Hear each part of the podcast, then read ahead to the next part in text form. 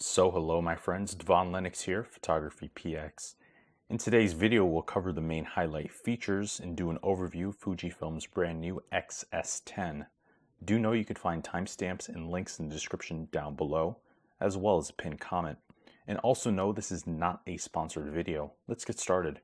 Released in 2020, Fujifilm's XS10 debuts a new lineup in the current XF series to sit in the mid-range gap between the XT200 and Fujifilm X-T4, and it comes to market boasting a brand new design aimed to sway hybrid shooters, existing DSLR owners, and enthusiasts to Fujifilm's ecosystem.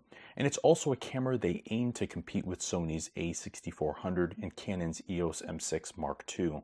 It obtains the latest 26.1 megapixel X-Trans CMOS 4 sensor without an optical low pass filter and the X Processor 4, a similar configuration to the XT4 and the similarly priced XT30. The sensor also uses a backside illuminated design which reduces noise and improves overall image clarity by smoothing tones and color rendering.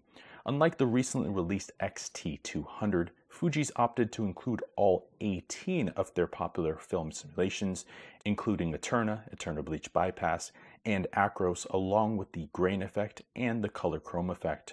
The camera also offers continuous shooting speeds of 8 frames per second with the mechanical shutter or 20 frames using the electronic shutter, both with autofocus support.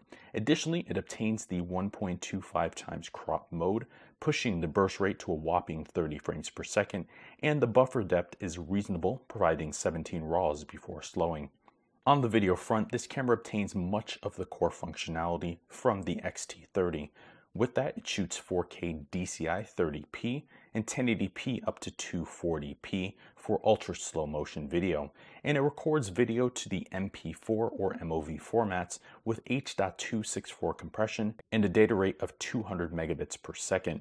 However, one of the main highlights is that it now offers the full HD high-speed recording mode, which records 1080p videos up to 240 frames per second for 10 times slow motion in camera.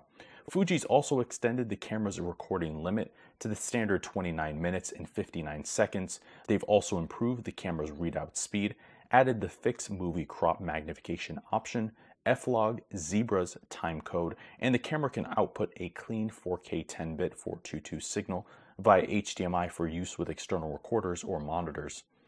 It features a native ISO range from ISO 160 to 12800, further expandable to a high setting of 51200, and users can expect usable images up to ISO 3200 or 6400 with minor processing. For focus, it obtains a similar high-end autofocusing configuration as the flagship X-T4.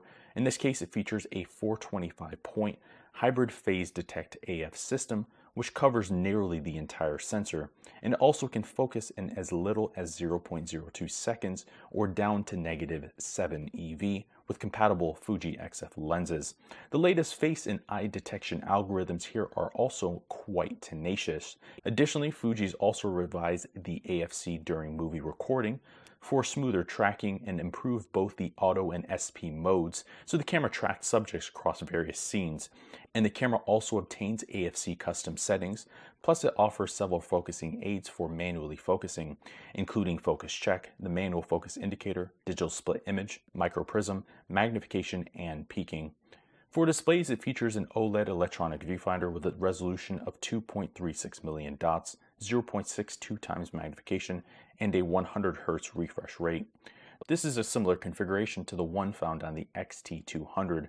It also features a 3-inch vari-angle touchscreen with a resolution of 1.04 million dots, and the display also obtains Fuji's full suite of touch functionality, including Touch AF, Touch Shutter, swiping and playback, pinch to zoom, and full menu navigation. Physically, Fuji's historically known for its unique and classically styled designs. However, this camera departs from those traditions in hope of tailoring the camera to a more diverse audience, and it now takes several design cues from the flagship XH1, such as a magnesium alloy front and top plate to add durability, but in a much smaller and lighter form factor similar to the XT200 and XT30. With that, Fuji's opted to redesign this new lineup with more traditional DSLR styling. And here's a list of some of the changes. They've opted for a traditional mode dial. They've removed the traditional viewfinder display toggle, added quite an enormous grip, and they've repositioned the shutter release. And overall, the design change is welcome, and this camera provides the best handling and shooting experience of all Fujifilm cameras below the X-H1. But outside of that, it also features 5-axis in-body image stabilization, built-in Wi-Fi and Bluetooth low-energy connectivity, a USB-C port, a microphone input, a built-in pop-up flash, the PhotoBook Assist feature, extensive in-camera editing functionality, image rating, the voice memo setting, several lens corrections, a fully silent electronic shutter, built-in panorama, an intervalometer for time lapses, multi-exposures, flicker reduction, HDR, several bracketing options, and the pre-shot mode. In the end, Fujifilm's XS10 is a powerful and surprising release on their end, and given its target audience and the goal to accommodate the mass consumer, Fuji's configured this camera perfectly. As a package, it bundles many of their finest technologies, now with a familiar body design, added comfort, and more customization. And it's an excellent option for entry-level DSLR shooters and the ideal choice for photography enthusiasts looking for the next step up in capabilities. Fuji's provided a lot of value for money here with minimal sacrifices or compromises, and this camera perfectly marriages power, comfort, and portability. Right now, this is arguably their best all-round camera, and if you don't need specific high-end power features, this is currently your best option. So there you have it, my friends. There are the highlights in the overview of Fujifilm's new XS10. For more information on the XS10 and other Fujifilm cameras, be sure to check out the link in the description down below, and I'll take you right to our full review. You can also visit our website, photographypx.com, and there you can see other Fujifilm cameras that may be of interest to you. I've been your host, Devon Lennox. We'll see you in the next video. Thank you for watching today's video. I hope you found the contents of today's video insightful and it added value to you. If you're new here, please consider subscribing if you haven't done so already. Also, leave us a like and a comment in the description down below. Let us know if we overlooked something or we missed something that we covered in today's video. I've been your host, Devon Lennox. Photography. P.